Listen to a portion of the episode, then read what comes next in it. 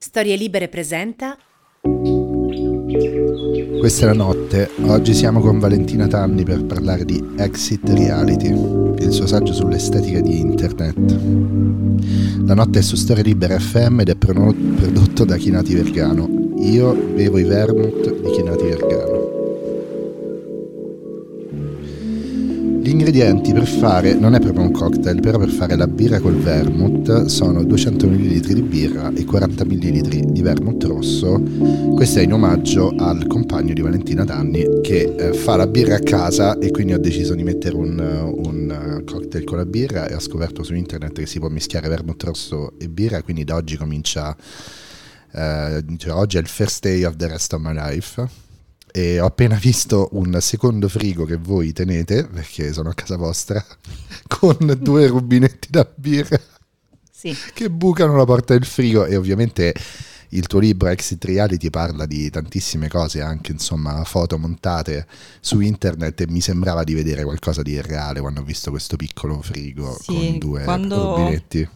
Quando ho postato una foto del, di quel frigo con le spine eh, online hanno, molti hanno pensato che fossero dei magneti. Eh, sì. sì, mi hanno detto ma dai vabbè che carini. Dei giocosi magneti. Che carini, dove l'hai presi? Dico no, guarda sono delle spine vere. Come? Sì. E adesso stiamo bive- bevendo, non col verbo, ma stiamo bevendo della fantastica birra che mi sembra rossa, giusto? È una, sì, è una birra sì, ambrata e- ed è per una bière de garde, è, uno stile belga. Uno stile belga si sentiva dal sapore deciso e questa è la cosa più reale di cui parleremo oggi perché da adesso invece eh, andiamo oltre la soglia come, come scrivi tu. Um, questo è un libro di cui è molto difficile parlare perché racconta eh, qualcosa che insomma a vedere le immagini, a sfogliare la, la bellissima sezione a colori di immagini che ha raccolto di questo fantastico libro della fantastica collana Not di Nero Editions a sfogliarlo invece si capisce subito di cosa si sta parlando, si sta parlando dell'immaginario che si è sviluppato su internet negli ultimi, ti direi quasi 28 anni, cioè da Windows 95 forse, però diciamo forse un, po' di meno, ma poco meno. Tutte cose molto intuitive che però io non ho mai visto scritte, perché io su quegli wiki dove si fa la tassonomia in, eh, permanente delle categorie dell'estetica di internet non ci sono mai stato e il lavoro che hai fatto tu, che sei una studiosa, sei un insegnante, ma sei anche probabilmente la persona più nerd di questo paese, è un lavoro incredibile perché appunto l'emozione di leggere Exit Reality è l'emozione di vedere per la prima volta ehm, contenute dalla sintassi una serie di no, estetiche, stimoli, cose che noi abbiamo costantemente sotto gli occhi senza esserci mai neanche chiesti se, se hanno un nome. Uh, comincerei qui, anzi comincerei forse dalla recensione che l'altro giorno Luca Pisa, Pisapia, il validissimo Luca Pisapia, ha, um, mi ha spedito da pubblicare sul tascabile. Non so se uscirà prima il podcast o, il, um, o questa recensione, ma insomma mi piace molto come inizia perché uh, mi, mi restituisce un qualcosa che provo anch'io. Dice: il lettore distratto che una sera si appresta a dare una sbirciata alle pagine culturali di quotidiani e riviste è certo di trovare sempre le stesse cose. Non tanto gli stessi nomi, che quelli sono, quanto proprio le stesse tipologie di opere, manufatti o rappresentazioni che siano, tele, sculture, costruzioni, musiche, libri, film, performance, coreografie messe in scena. Sono sempre quelli i prodotti culturali che da qualche secolo chiamiamo arte. Poi, più tardi, al lettore distratto arriva una notifica sul telefono o sul PC. In una qualche chat c'è un link, lo apre e ecco spalancarsi le porte dell'abisso. Frammenti digitali, visivi o sonori, a tratti olfattivi o psicotropi che rispondono a determinati codici estetici. Sono la nuova arte. Insomma, capisci perché mi sono servito del lucidissimo Luca Pisapia per cercare di varcare questa soglia? Perché è veramente difficile, soprattutto per profani come me e probabilmente Luca, eh, iniziare a, eh, a capire che cos'è questa estetica. Um, da dove cominciamo? Dalla Vaporwave come tu fai nel tuo libro? Sì, la Vaporwave um, è, eh, è, un po' un momento fondativo per tutto questo panorama. E personalmente ci ho messo un po' a individuare questa filiazione, nel senso che ho, prima di, di, cominciare a lavorare al libro ovviamente conoscevo molte di queste estetiche, sono immaginari che frequento da tanti anni, che seguo per vari motivi. La, questa definizione prima che dicevi, la nerd, com'era? La più grande nerd d'Italia, la prendo e la porto a casa. e, ehm, Bel blurb. esatto. E, ehm, però poi ecco appunto cercando di... quando ho deciso che volevo provare a, a, a, tuffarmi dentro questo mondo in maniera un pochino più profonda e anche a provare a, appunto a, a cercare delle parole per raccontare queste estetiche, questi modi di raccontare il mondo, queste visioni. Eh, a, quel punto mi è sembrato naturale cominciare dalla Vaporwave. È stato chiaro nel momento in cui ho cominciato a scrivere che quello era il momento fondativo. Un po' è una, cosa, una questione cronologica, perché effettivamente la Vaporwave emerge diciamo, tra il 2009 e il 2010 e, ed è la prima estetica sia musicale che, che, visiva che può essere considerata proprio nativa della rete, che nasce in conseguenza della vita online. Allora, di solito uh, io ho presente, quando si riassume la Vaporwave, a me viene sempre in mente un'immagine che è una ripresa con una telecamera, con una cassetta a nastro di un videogioco dove c'è una macchina da corsa che di notte corre dentro una, magne- una Miami rappresentata da due palme e tre grattacieli. Questa è la Vaporwave. Diciamo. E va all'infinito. E va all'infinito. E come suono eh, una sorta di drum machine con una eh, una piccola frase di tastiera eh, che si, si, smangiano, si slabbrano perché la cassetta è vecchia. Questa così, sì. per chi non bazzica. Sì, hai descritto abbastanza bene l'atmosfera, insomma una delle atmosfere più eh, frequenti della Vaporwave. Ma tra l'altro una cosa che ho scoperto qui è che Vaporwave viene da un gioco con Vaporware. Sì. Che ricordami che cos'era. Allora, Vaporware come hardware software Vaporware è un termine che si usa diciamo, in ambito tecnologico per definire un prodotto che è stato pubblicizzato ma poi effettivamente mai messo sul mercato. Un prodotto di cui si è parlato, mm. eh, appunto è stato fatto dell'hype, magari si è anche creato dell'hype attorno a questo prodotto ma, ma poi uscito. effettivamente... Tipo i Google Glass sono Vaporware. Uh, non esattamente, perché effettivamente sono stati prodotti, però in, in un certo senso. Nell'immaginario, sì, no, tu adesso potresti fare un film sono, di retro fantascienza in cui È più dead media, se vogliamo riprendere la, la, la, definizione di Bruce Sterling che fece questo archivio dei media morti, no? Certo. Eh, Google, cioè che sono quelli falliti, quelli che in qualche maniera non... Ognuno di noi, diciamo, appassionati ed early adopter, ce ne ha, ah, un, sì. cimitero di sì, sì. dead media in casa. Sì.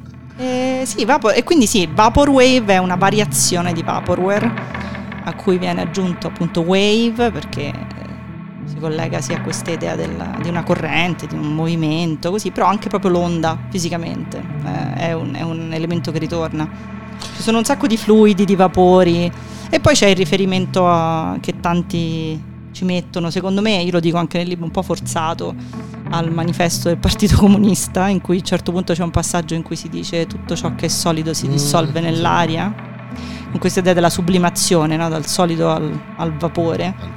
Però diciamo che è un po' decontestualizzata. Una, una, sublimazione dell'era industriale che diventa sì. tutta memoria, sì. scia, sì. ontologia, diciamo ontologia con l'HAU ovviamente, perché poi io non so chi ascolta questo podcast, di solito lo ascoltano tutti in condizioni eh, pietose, c'è chi lo ascolta sulla Salerno-Reggio Calabria e chi lo ascolta fattissimo di notte, quindi diciamo io non so mai quanto devo spiegare, però anche questo è vapore, diciamo così. Eh, siamo perfettamente nell'atmosfera perché la soglia di cui si parla è, la, è, è una soglia percettiva, è sempre quando stai in, un, in, una zona che non sei né dentro né fuori, né sveglio né addormentato, non esattamente del tutto presente.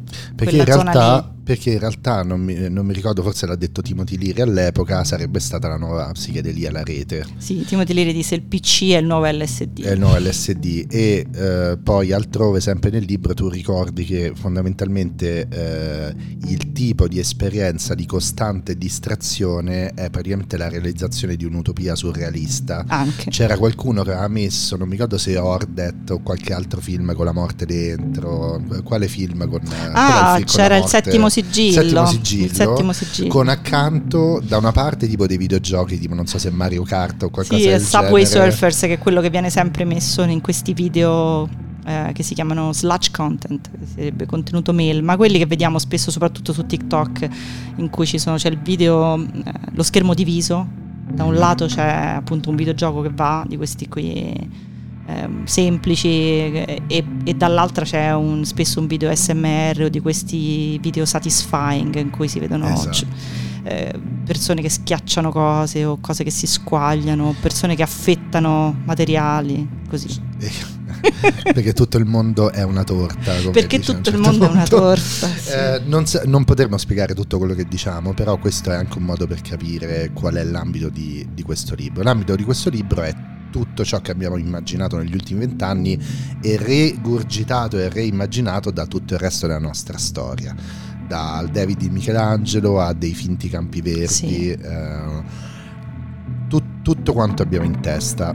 Però allo stesso tempo, anche se il libro sembra parlare di una sorta di entropia assoluta, effettivamente guardando l'indice si capisce che esistono alcuni temi molto precisi che hanno a che fare moltissimo con paure ed esigenze, diciamo, delle ultime generazioni, da noi in poi. E infatti vo- vorrei re- leggere l'indice perché soprattutto a chi in questo momento si è pentito di aver acceso il podcast dopo essersi acceso un bel cannone, eh, i titoli sono eh, Aesthetic, Vibe, Lore, Core, Magic e poi si finisce con Portal.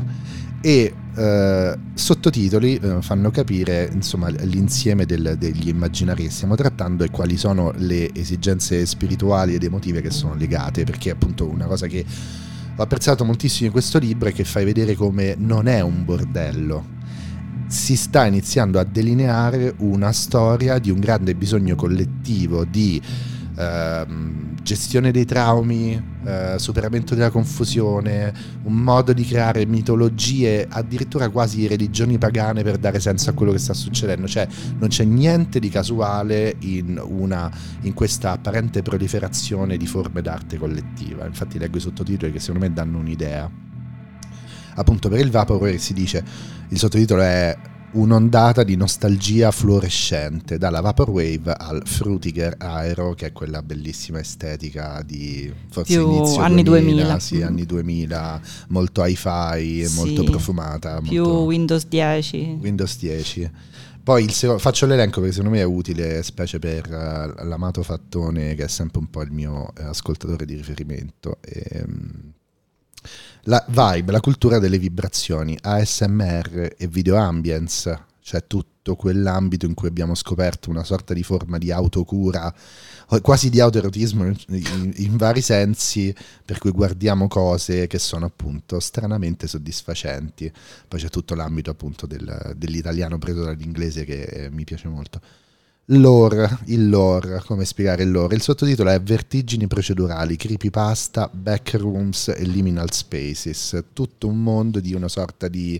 È come se la nostra vita fosse diventata un romanzo fantasy grazie al proliferare di spazi virtuali dove possiamo allucinare presenze fonda- fondamentalmente. E tu secondo me racconti anche benissimo come a partire da un'idea di mondi di videogiochi, mondi inospitali, mondi del perturbante, si è scoperto quanto il perturbante sia nella nostra civiltà industriale che ha prodotto spazi in serie completamente assurdi dove, Sì. eh, dove, sco- dove iniziamo a sconvolgerci come appunto il retro degli alberghi, di, di tutti i non luoghi fondamentalmente. Sì, perché sono luoghi che sono stati costruiti, che dovrebbero in teoria essere stati costruiti per gli esseri umani, ma di fatto sono inospitali e sembrano quasi respingerti, in qualche modo. sembrano delle, delle architetture che, che- che non sono dedicate a noi. Cioè hanno- Ogni volta che veniamo convocati solo per consumare, di solito il risultato è questo, che c'è sempre un pezzo dell'ambiente che è Mhm. assolutamente terrificante, per qualche motivo, no? Sì, E poi vabbè, concludo con eh, core, sogni, traumi e incubi, weird core, dream core, trauma core, core core, e tutto quindi quell'ambito di,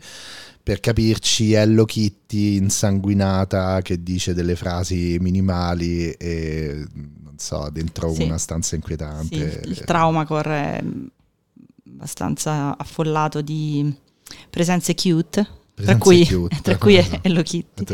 Non tra cui. Eh. Con a capo Kitty. Con a capo Kitty, sì. E, e, poi c'è insomma il capitolo su, sulla magia, che è un po' il tentativo di risposta a tutto questo dolore collettivo esperito da questa sensazione di fine della civiltà, che è praticamente tutto il lato di, che qui è chiamato mememanzia, esoterismo memetico, cioè siccome diciamo sappiamo che il paganesimo potrebbe anche essere costruito sul fatto che quando tutti ci concentriamo su qualcosa, la nostra energia collettiva produce qualcosa di quasi divino, sì. anche il meme può essere usato per evocare eh, spiriti o comunque sentimenti collettivi. Ho fatto, ho fatto questo capitolo perché il problema, diciamo, d- del parlare basta di queste cose senza stare insieme a guardarle su uno mm-hmm. schermo è che improvvisamente sembra impossibile parlarne, quindi volevo fare un po' dare un po' un'idea eh, veloce, fare una carrellata di appunto un Hello Kitty che piange, una stanza vuota, il famoso prato dell'apertura di Windows e far vedere che stiamo un po' parlando di questo. Uh-huh. Qual è la parte a cui tu sei più da, da, da, cui tu sei più attratta di questo paesaggio?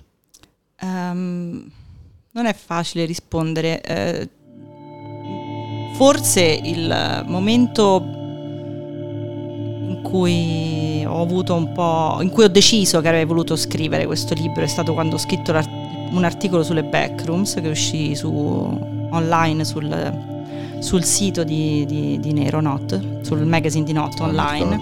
Eh, perché le backrooms mi sono sempre sembrate un, un fenomeno in, sicuramente collegabile a cose già esistenti, appunto i creepypasta, tante storie dell'orrore, folklore, come dire, leggende urbane di internet, eccetera. Folklore digitale qualcuno lo chiama. Questa eh, abitudine, diciamo, nei forum e, e sì. derivazioni dei forum di comporre tutti insieme una mitologia. Sì, e spesso um, storie horror, comunque inquietanti, misteriose, eccetera, che, che, a volte sono semplicemente copie incollate come un meme, appunto, si, e si diffondono, diciamo, in maniera anche virale, ma spesso poi diventano anche delle storie che si scrivono collettivamente, no? eh, quindi de, de, delle narrazioni collettive. Eh, le backrooms aggiungevano un passaggio perché le backrooms possono essere solo visive, giusto? Uh, sì, sì, però non è tanto questo. Il, il, secondo me il, il, salto è che mentre tutti gli altri creepypasta sono molto nella tradizione classica dell'horror, cioè mh, mm, ci sta una situazione ordinaria, a un certo punto emerge un elemento eh, mostruoso che può essere appunto una, un mostro oppure un fantasma o un oggetto maledetto, una, una, casa infestata e così via. Però all'interno di un contesto diciamo... Quindi niente di nuovo relativamente. Sì, cioè nella tradizione gloriosa che io eh, amo dell'horror, horror, eh, invece eh, il creepypasta, i creepypasta più o meno si muovono in, quella, eh, in quel mondo, anche un po' collegato a volte alla fantascienza.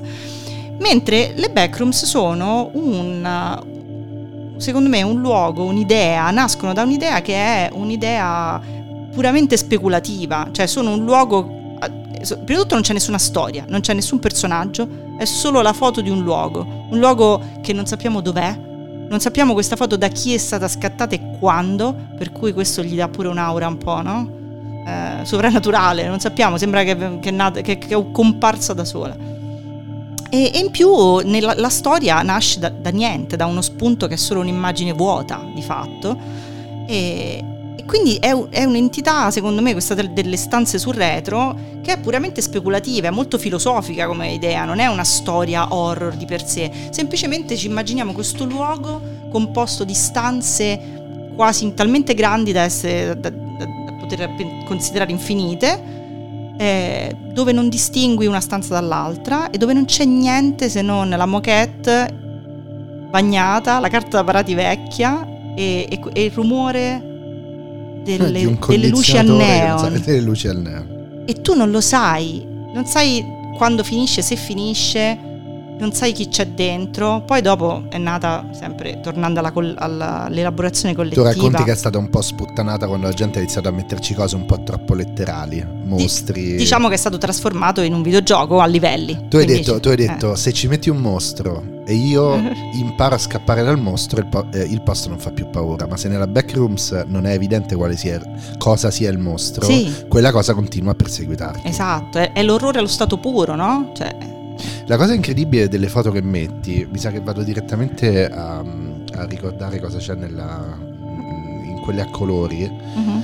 ehm, è che tu metti foto di posti che eh, non si capisce se sono reali o no. Per esempio, la più inquietante di tutte Sì. è la foto che citavo prima. Allora, uno apre la foto e vede una, una specie di corte un po' storta, perché non capisci se è perfettamente ortogonale da dove è presa la foto, con una serie di finestre tutte uguali, di cui alcune illuminate, che danno su un giardino che ha un, un giardino come se f- un prato finto, fo- forse sotto, come se Sì. fosse un prato, non so, di un castello del Settecento, che però è non è per niente ortogonale rispetto al- alle pareti Sì. di queste finestre. Le finestre sono sis- sinistramente tutte nella stessa posizione.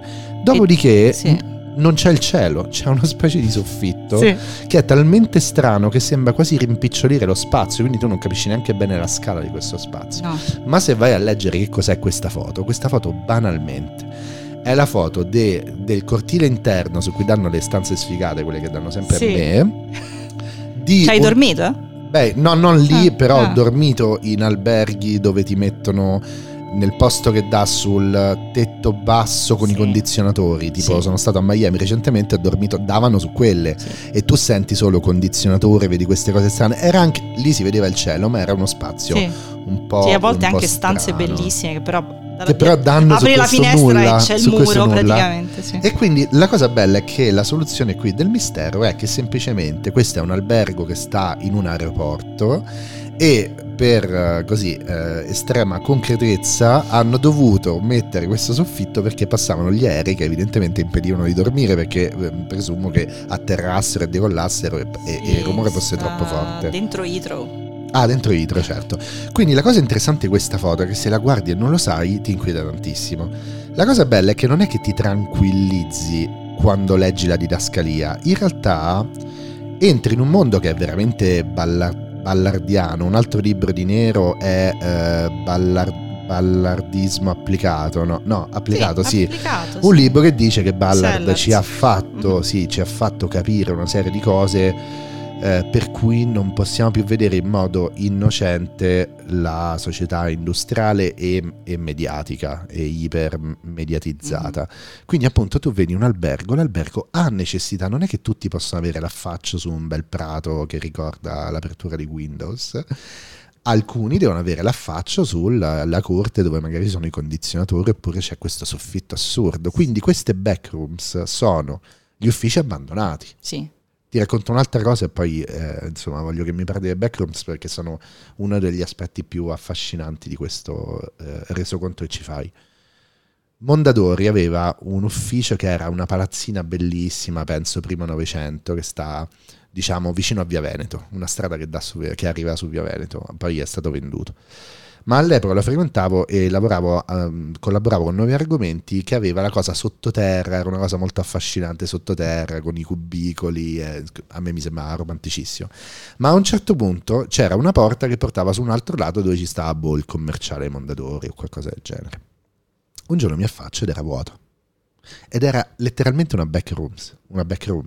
Cioè, questo posto che era stato fatto di cubicoli un po' brutti, un po' così, dove comunque si faceva qualcosa, improvvisamente era diventato un posto perturbante, perché c'erano sempre quei neon che Mhm. probabilmente, di cui probabilmente ho sentito il ronzio e non c'era più nulla. Quindi queste backrooms non sono nate perché qualcuno ha un'immaginazione florida, ma perché noi viviamo in uno spazio artificiale che è pieno di backrooms. Sì, sì, eh, sono le, le rovine del, del, del- come dire, del- Sono le, sì, le rovine le ro- nascoste. Le rovine nascoste che vivono, tra, tra le quali viviamo ancora, in mezzo alle quali viviamo ancora, e, e ci inquietano moltissimo perché sono perché noi siamo abituati a vedere quegli spazi pieni con, le- appunto, con persone che lavorano, con gente che fa cose, eccetera.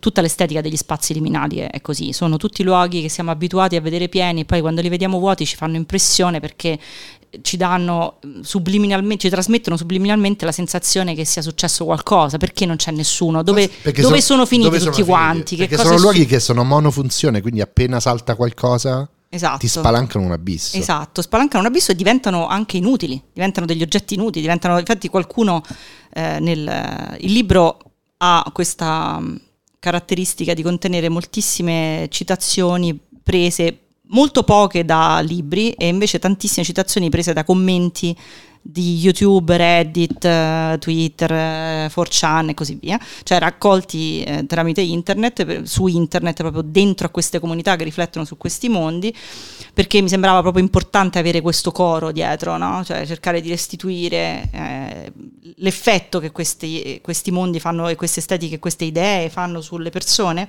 Quindi uno, in uno di questi commenti uno dice sono, dei, sono come dei cadaveri, cioè sono degli spazi che erano vivi e adesso sono morti e noi in qualche modo percepiamo questa questa, sensazione e c'è addirittura qualcuno che si è eh, preso la briga di inventare una parola nuova per descrivere questa sensazione, che si chiama che è kenopsia che è la sensazione appunto che hai quando ti trovi davanti a un, un, a un, un luogo che sei abituato a vedere pieno di vita Bello e che invece è morto. Per la religione, per le religioni la kenosi è questo svuotamento che ti serve per, un, per, per crescere, per, per capirti, per convertirti, uh-huh. per vedere la luce, quindi effettivamente possiamo dire tutto lo, tutto il mondo che tu racconti in questo libro è il mondo di chi accetta quel vuoto e quindi quello svuotamento spirituale per cercare di entrare in questa nuova fase. Ecco, questo lo voglio sottolineare mm-hmm. per chi considera queste, chi vede questi collage, chi vede, me, vede, i meme pensa che siano qualcosa di lontano, che si può semplicemente scartare come una qualunque sottocultura. No, è effettivamente la gente che sta vedendo sì. questo vuoto che si è creato con il tipo di possibilità che le ultime tecnologie hanno permesso. Sì, ma poi questi, queste immagini, questi suoni, queste atmosfere si sono radicate in maniera molto profonda nella nostra mente, nel nostro immaginario, in maniera, eh, diciamo, e, e non ce ne siamo quasi accorti. E come dicevi tu all'inizio, quando hai letto il, l'articolo di, di Luca Pisapia, eh, sono delle cose che noi guardiamo distrattamente, fanno parte del nostro ambiente e quindi non, le, non, ci facciamo più caso, sono delle cose che siamo abituati a avere intorno.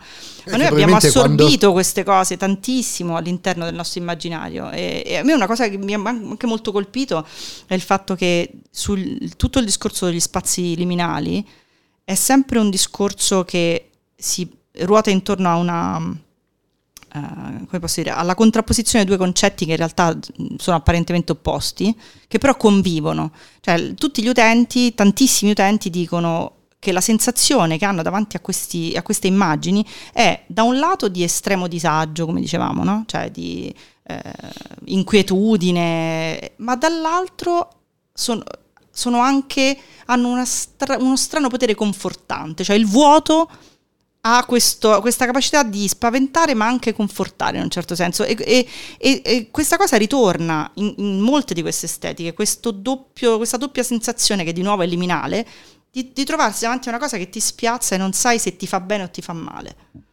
Certo, questo mi fa pensare che un po' mh, questa ricerca collettiva e anche molto intuitiva di uscire da un po' il paradosso della società dei consumi, che è siamo tutti coordinati perché finché tutti consumiamo possiamo produrre, a tutti arriva in qualche modo, gocciolano un po' di soldi e di, e di serenità, però tipo se non lo facciamo in modo perfettamente coordinato si spalanca un abisso. No, eh, abbiamo visto sì. tipo la paura affascinantissima delle foto dei, eh, dei supermercati vuoti in Inghilterra. Quando l'Inghilterra per un misto di Brexit e pandemia si svuotano i supermercati, quelle proprio Ballard, no? quelle sì. proprio De Lillo, l'evento tossico aereo, no? Dici, oddio.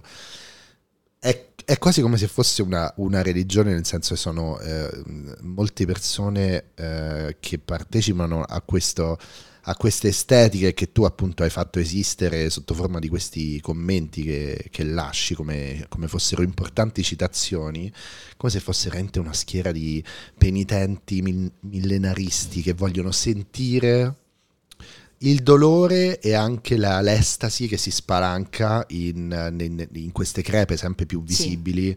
della società che avevamo messo a punto, diciamo, in 150 anni di rivoluzione industriale. Sì, è, è proprio così ed è um, in un momento storico appunto così difficile uh, da tantissimi punti di vista. Eh, il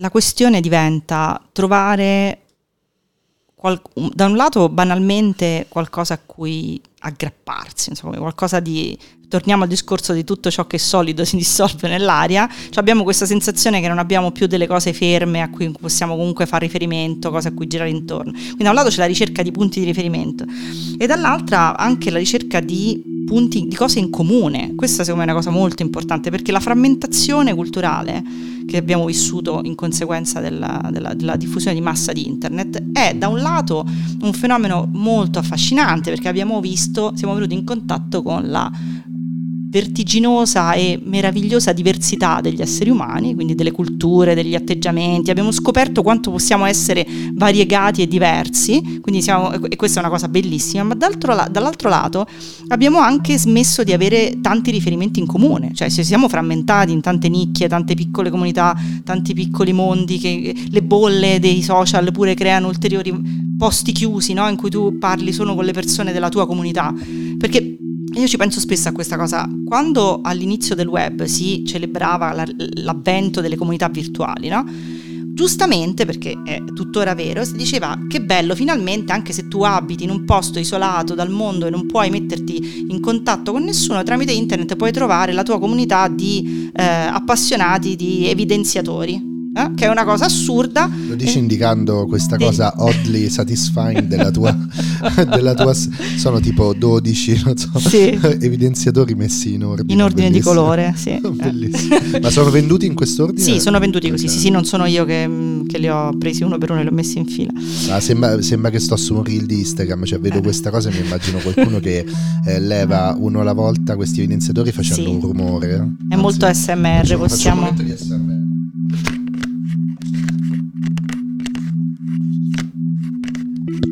possiamo... Faccio un di SMR. aspetta, aspetta, aspetta, sempre per il fattone numero uno.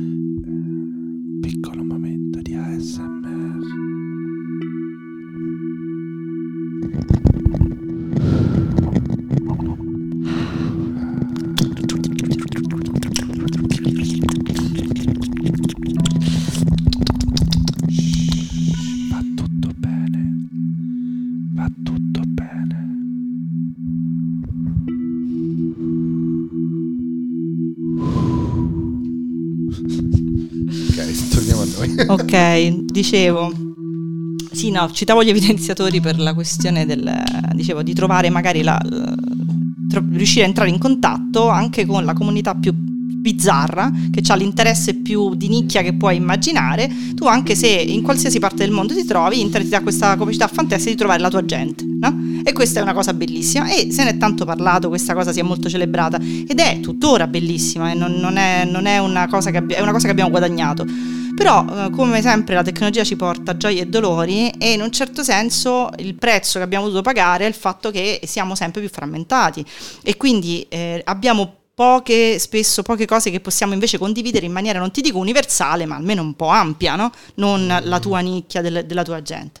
Ehm, quello che vedo succedere, che mi sembra molto evidente, è che questo terreno comune non, non, lo stiamo cercando più nei riferimenti culturali, lo stiamo cercando nelle sensazioni, nelle emozioni nella parte più, eh, diciamo, eh, originaria del, dell'essere umano.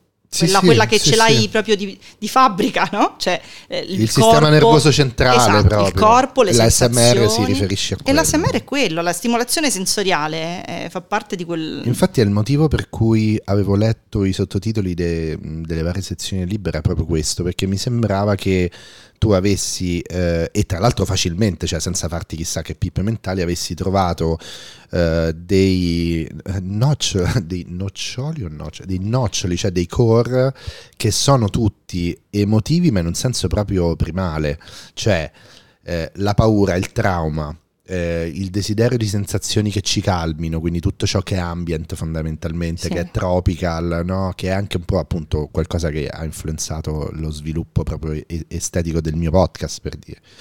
Eh, quindi dicevo trauma i non luoghi, la psicogeografia, questi luoghi che siamo costretti a consumare, che no, non possiamo mai abitare entrando nelle stanze che ci va.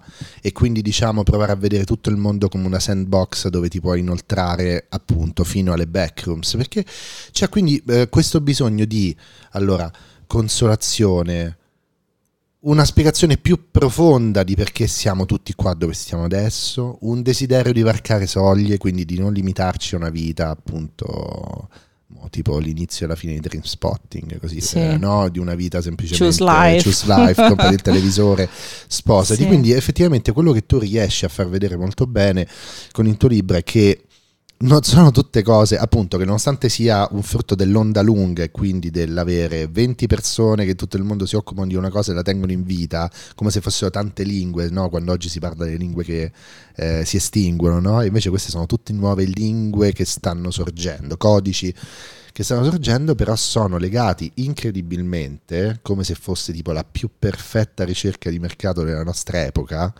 da dei sentimenti, delle emozioni veramente importanti, cioè con questo libro io ho proprio visto una serie, appunto, tutte cose che avevo nel fondo della mia mente, nelle backrooms della mia mente, e ho detto, ah, non è un paio di generazioni di cazzoni che Mhm. non sanno più come passare il tempo, è una generale ricerca di senso, di appunto consolazione, di riposo, di stacco e fondamentalmente se consigliamo di leggere, che so, il libro di Francesca Coin sulle grandi dimissioni, in qualche Mhm. modo il tuo libro Exit Reality è fondamentale da leggere insieme alle grandi dimissioni, cioè non c'è semplicemente il dato fattuale di realismo sociale di, una se- di un mondo che non vuole più lavorare.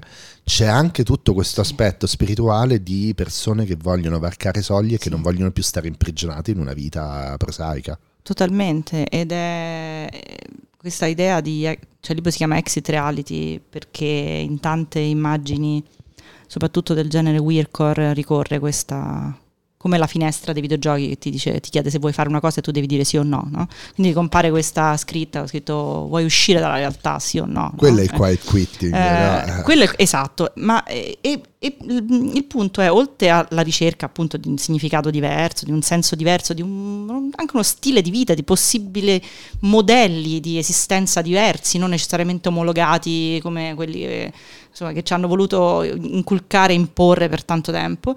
E però questa idea dell'uscita dalla realtà, da un lato è anche... eh, indipendentemente da qual, è, da qual è la risposta che ci si dà a questa domanda, cioè come esco dalla realtà, il dato importante è ri- dire, registrare questa esigenza di eh, trovare nuovi strumenti per interpretare la realtà, cioè trovare proprio nuovi strumenti concettuali, nuovi eh, schemi, nuovi concetti, nuove griglie, nu- nuovi modi proprio, eh, una cassetta degli attrezzi completamente nuova per confrontarti con il mondo. Tra l'altro stiamo anche la scienza ci sta dicendo pure da tanto tempo che la nostra percezione è molto fallace, quindi stiamo anche imparando questo, cioè stiamo anche imparando a livello razionale che forse i nostri sensi non sono così eh, stabili e matematici, ma matematici non è il termine adatto, ma insomma non sono così eh, stabili, fermi aff- e super affidabili come ce li siamo sempre immaginati. no? Quindi anche per questo la- il tentativo di manipolare i sensi per raggiungere stati di coscienza. E ovviamente in questo grande esperimento collettivo eh, ci finisce di tutto. Io parlo di sincretismo perché dentro c'è di tutto, c'è eh, appunto la- l'ossessione per, per la narrazione, ci sono i videogiochi, c'è la magia, c'è la, la- c'è la- magia rituale, ci sono, c'è la magia de- dei meme. C'è la terapia. C'è la terapia, c'è, c'è- c'è tanto, c'è- eh, e, e- e spesso queste cose sono tutte incrociate fra loro, pure questo fenomeno del reality shifting, no? di cui parlo a un certo punto, è, è il punto Eh, culminante. spiegalo no? un po', sì, perché poi arriva alla fine del libro. Sì, reality shifting, sì, io mi sono immaginata una, sempre per eh, riferirsi al- ai livelli di un videogioco, no? metaforicamente, eh, a, a questi fenomeni come dei livelli di allontanamento, diciamo, dalla trama del reale graduali. Cioè, il primo è appunto la, l'ASMR, quindi la stimolazione sensoriale, cioè tu sei ancora qui, però ti vuoi in qualche modo un po' eh, allontanare dalla, dalla solidità della tua eh, vita quotidiana, vuoi calmarti, vuoi rilassarti, vuoi viaggiare con la mente, eccetera. Quindi eh, eh, ti concentri sui sensi, vuoi provare delle sensazioni e questo è il primo livello. E qui mi fai, qui mi fai subito Mm. pensare a un medioevo dove tu hai il monaco benedettino oppure l'eremita, Mhm. la monaca di clausura, che attraverso una combinazione profondissima di digiuno e preghiera cercano di uscire Sì. dal corpo. Totalmente, sì, ma ovviamente infatti non è che tutte, ah, moltissime delle cose che ci sono dentro e anche per quello credo che, eh, che dimostri l'importanza di queste estetiche, Eh. i concetti sono, come dicevi tu, sono proprio primari, sono le... Primari ma cioè- profondissimi nel senso che devi andare indietro del tempo, non sono primari di una banale cultura della produzione, No, del consumo, cioè, del, no. del cons- del primari nel mainstream. senso atavici che, Atavici. che abbiamo cercato come esseri umani in tante forme nei secoli, no? il distacco dal corpo, l'estasi, Esatto. eccetera. Eh, quindi il primo livello è la stimolazione sensoriale, Eh, poi c'è tutto il mondo che abbiamo già citato dei video ambience in cui c'è sempre l'SMR, c'è sempre la stimolazione sensoriale, ma si cerca un po' anche di ehm, psicologicamente di immaginarsi in una situazione specifica, quindi la- Come meditare. Esatto, sì, c'è anche tanto di quella cultura lì, ovviamente, c'è tanto della cultura psichedelica, ci sono Certo. tantissimi componenti. Quindi c'è la- la- l'ambience che è l'ASMR però un po' accentuato, no? in cui tu ti immagini anche l'atmosfera. Eh, sono in una biblioteca di notte nel 600, in un castello, fuori piove, no? tutte queste Che poi fa ambientazioni. pensare a mode recenti come cos'era Dark Academia, Academia. mode no, di, di vestiario. Esatto, sì, perché poi queste estetiche hanno anche una ricaduta mh, più prosaica su oggetti, vestiti, eccetera.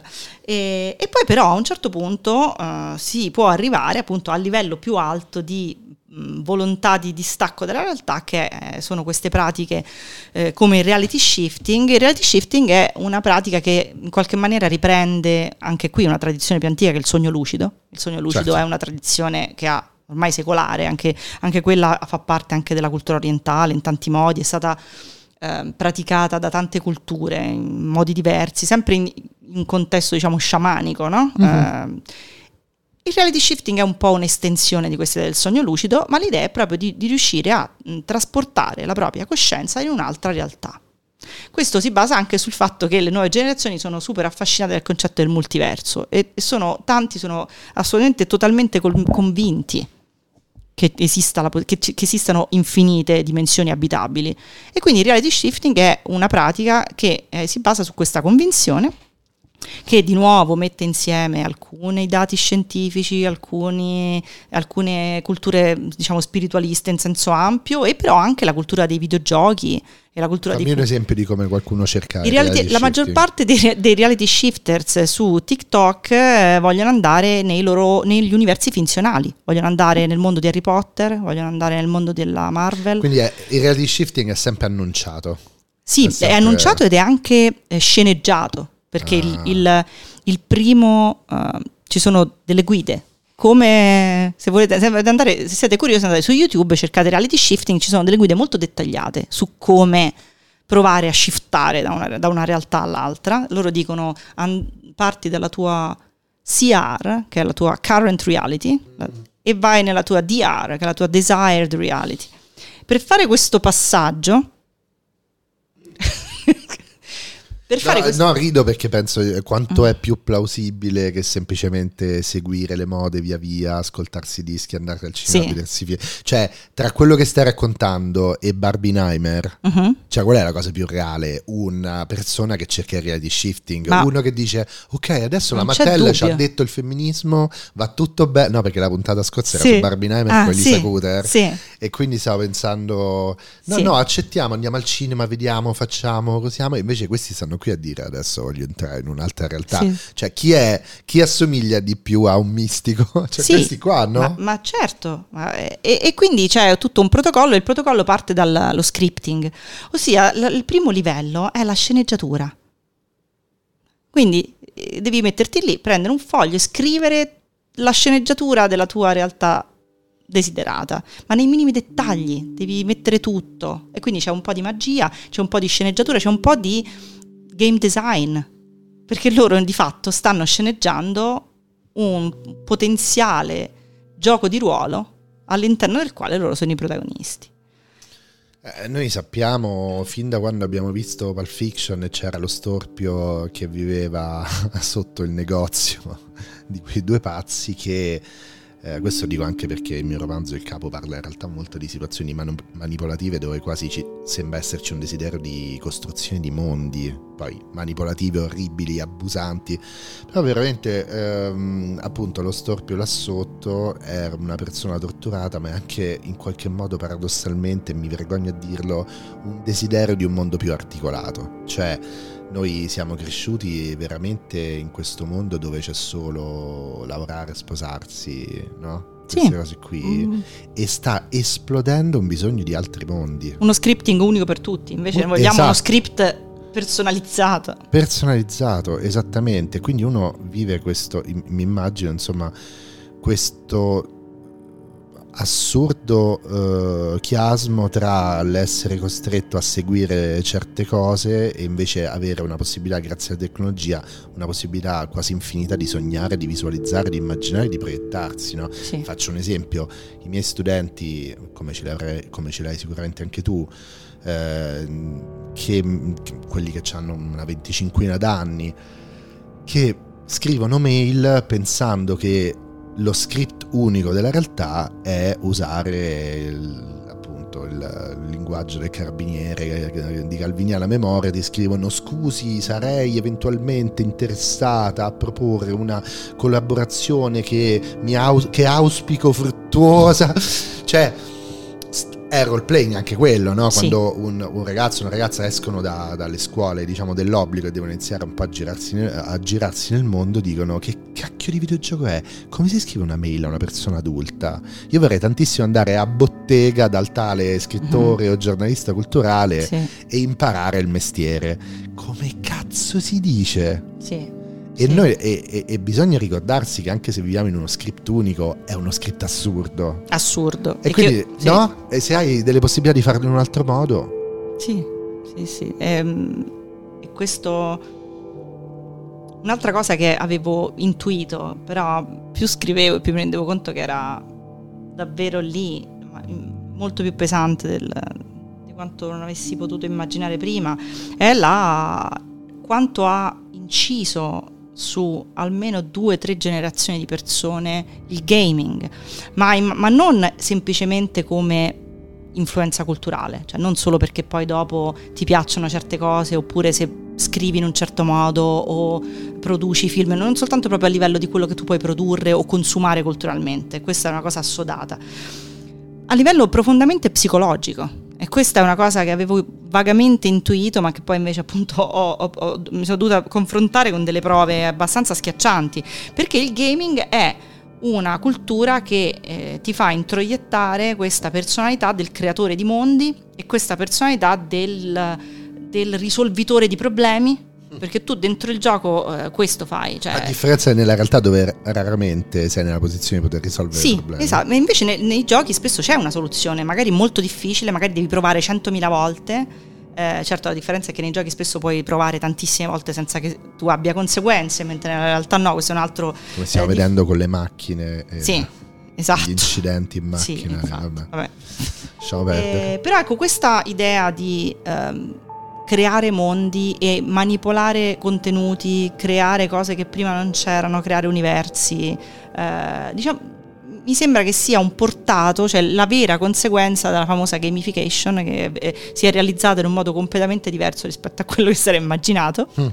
eh, e ha invece appunto influenzato la psicologia delle generazioni, al di là dei riferimenti culturali, quello è ovvio, no? Cioè, e questo, secondo me, questa cosa esce continuamente da. perché le, le backrooms diventano un videogioco con tutti i livelli, le immagini vanno sempre alla fine a finire dentro a qualche forma di narrazione più ampia che può essere, può somigliare a un gioco di ruolo, può somigliare a un grande wiki all'interno del quale le persone contribuiscono, anche quella è una forma di letteratura eh, ludica, diciamo, che, che- che- letteratura interattiva che si fonde con il mondo del gaming. E, e queste cose emergono ovunque. E quindi io sospetto che questo sia, cioè che, che in questo momento stiamo cominciando a vedere i segni veri di una cultura che appunto da, da tanti, ormai tre, almeno tre, tre decenni eh, pieni Certo. eh, e quindi le nuove generazioni hanno questo schema nel- nella psicologia e infatti non a caso le- eh, usano tantissime metafore che vengono dal mondo del, de, de, dei videogiochi continuamente anche nel linguaggio comune eh, e qualche, da qualche parte nel, dire, nelle profondità no? della, del, della, struttura psicologica questo emerge. Per, per tornare mh, mm, verso l'inizio diciamo, del libro, ti volevo chiedere questa cosa, ma semplicemente perché mentre dicevo questa cosa mi sono ricordato che era una curiosità che avevo.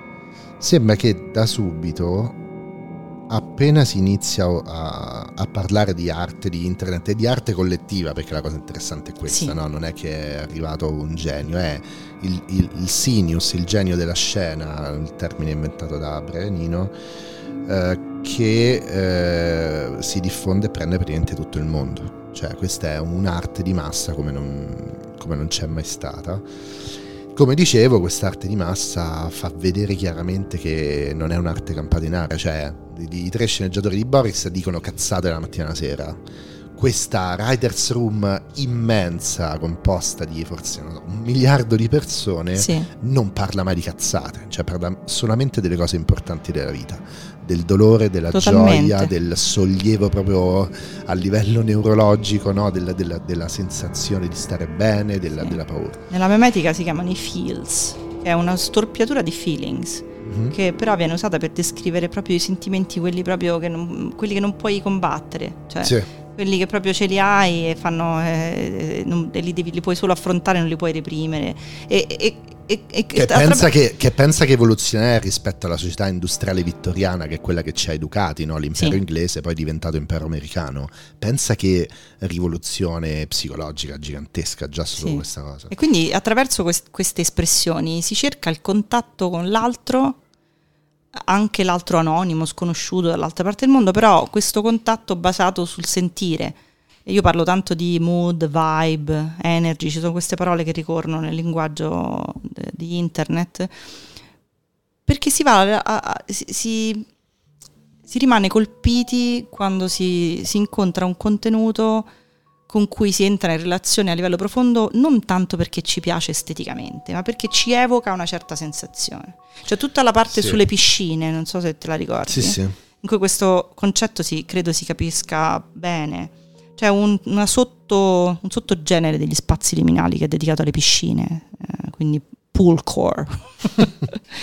e, ehm, e, ci sono tante immagini di questi spazi sempre vuoti, sempre deserti, che però sono allagati, sono, a volte sembrano proprio delle piscine, però poi di fatto più che piscine, io lo dico, sembrano delle architetture allagate. Eh, certo. hanno, hanno l'aspetto della piscina perché hanno le piastrelle bianche la, l'acqua celeste, eccetera, cioè, richiamano l'ambiente della piscina sensorialmente di nuovo, però di fatto sono di nuovo, tornando a quello che diciamo sull'architettura eh, all'inizio, sono strutture illogiche, sono strutture, strutture senza eh, scopo, eh, non sappiamo se sono uh, benevole o malevole, eh, e, però sono poi c'è l'acqua. Amniotiche e sporche. Esatto, però poi, c'è, esatto, però poi sono liquide, quindi mm. c'è tutto... Certo l'acqua è, è l'inconscio da sempre, no? mm-hmm. E quindi chiaramente sono dei luoghi in cui si agitano le acque dell'inconscio.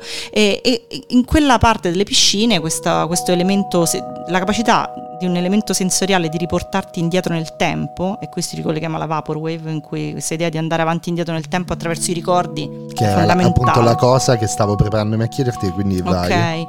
Ehm, la piscina è un ambiente che ha una configurazione sensoriale molto riconoscibile, quindi eh, quando tu vedi l'immagine di una piscina, anche se non è la piscina in cui sei stato, tutti siamo stati in una piscina uguale a quella, soprattutto da bambini, poi ovviamente più i ricordi sono lontani nel tempo, più sono profondi ed evocano emozioni m- meno controllabili rispetto a quelli più recenti e meno conosciute alla nostra coscienza.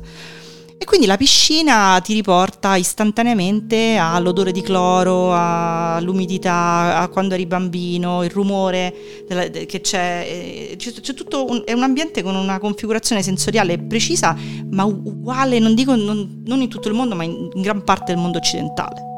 Eh. E quindi eh, quella sensazione lì tu la vedi e dici quello è il vibe della piscina, è la vibe della piscina. Certo. E io anche se non so chi sei, non so cosa fai, non so da dove vieni, posso condividere con te quella sensazione. Eh, ma ah, non solo perché è un ricordo, ma anche perché è stata un'ideologia fortissima la Anche, piscina. Quindi anche. è l'insieme di ideologie Sì, e certo, ricordo quello- che, si, certo. che si confermano e si eh, rinforzano a vicenda, no? Mhm.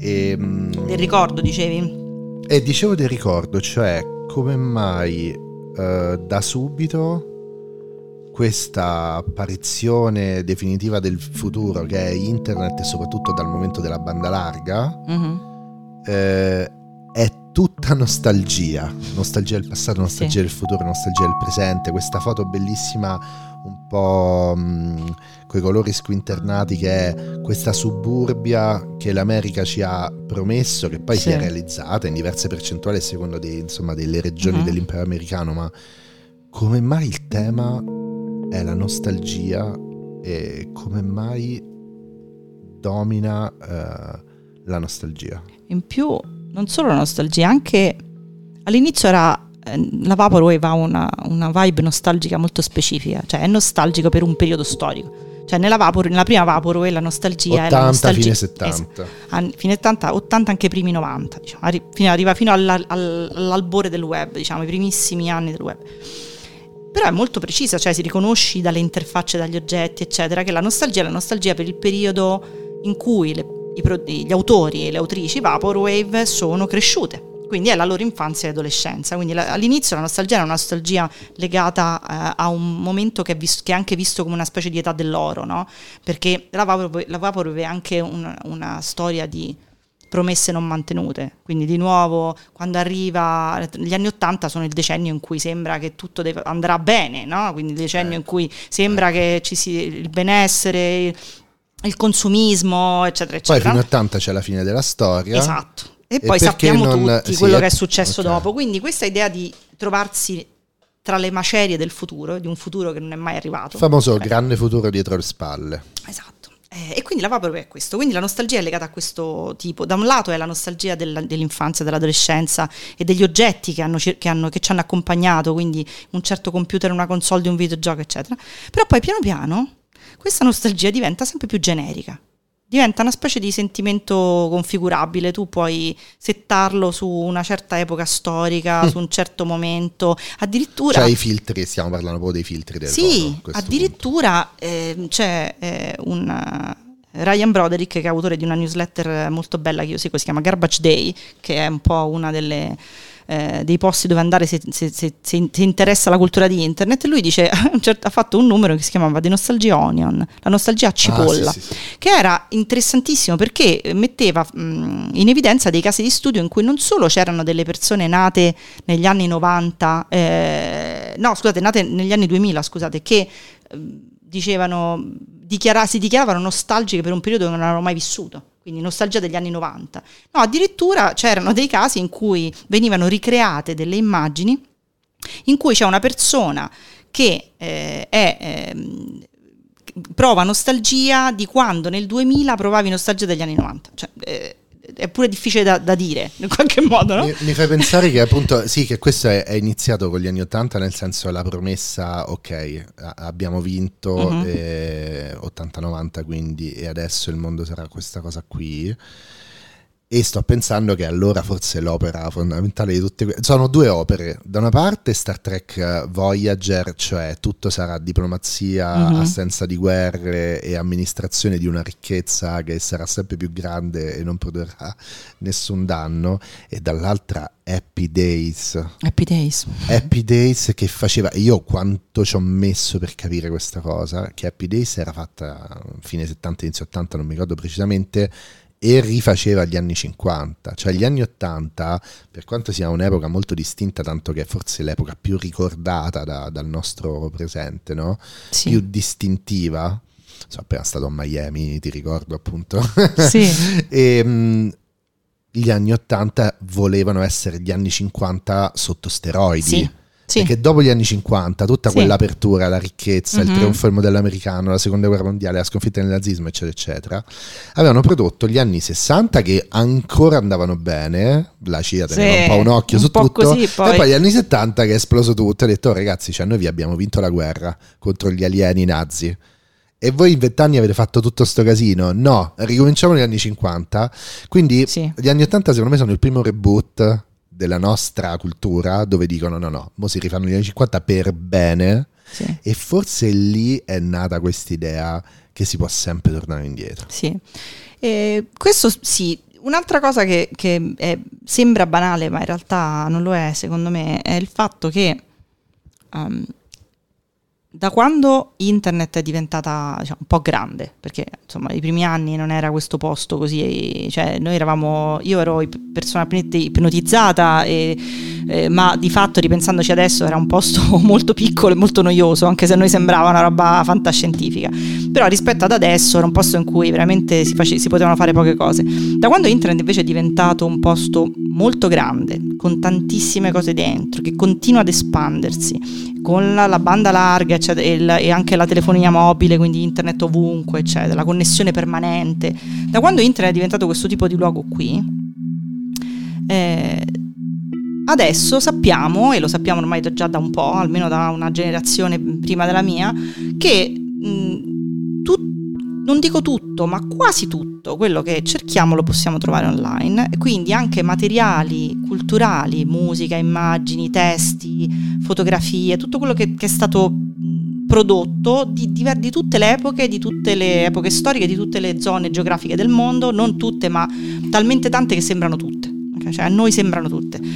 Questa possibilità di accedere a questo database sconfinato di mh, tracce del tempo e di muoversi all'interno di questo database in maniera completamente libera ci dà la sensazione, secondo me, a livello subliminale di poter viaggiare nel tempo, anche se è un viaggio virtuale. Però questa cosa scardina il senso del tempo, perché nel momento in cui tutto è presente, Mark Fisher lo diceva in Aspetti della mia vita, lui dice la perdita è perduta, non c'è non- questo senso che una cosa è andata per sempre, non, non ce lo possiamo avere più perché il digital recall, lui diceva, questa possibilità di poter richiamare le cose, eh, ci, ci cambia il senso del tempo e, e questa cosa è inevitabile. Quindi secondo me la, la- la nostalgia viene dalla, la- da questa consapevolezza di potersi spostare anche se soltanto con eh, il pensiero e la mente e, e anche un po' con l'atmosfera, ricreando le atmosfere in luoghi diversi del tempo. Tu citavi Dark Academia, che è una eh, estetica che apparentemente è una delle più superficiali, nel senso che si esprime poi in appunto ehm, giovani vestiti eh, da scolaretti di Cambridge negli anni 60 che gli piace insomma andare in giro leggendo libri, eh, libri vecchi cose così. Cioè, questa atmosfera un po' di Harry Potter però più appunto più nel mondo dell'accademia, eh, diciamo eh, eh, Harry Potter per, per- per, mm, ragazzi più grandi, no? Questa, atmos- questa quell'estetica lì che appunto apparentemente è una di quelle diciamo meno interessanti, però esprime proprio questo tipo di situazione qui, cioè il fatto di eh, essere convinti in un certo senso di riuscire a trasportarsi un po' indietro nel tempo anche soltanto rimettendolo in scena. Cioè vestendosi in quel modo, ascoltando quella musica lì, leggendo quei libri lì, quindi tutto, se tu ricrei il mood attraverso i contenuti, in qualche modo virtualmente ti puoi spostare nel tempo. Quindi secondo me questo è il motivo per cui ci sono questi momenti, per cui la nostalgia ritorna come...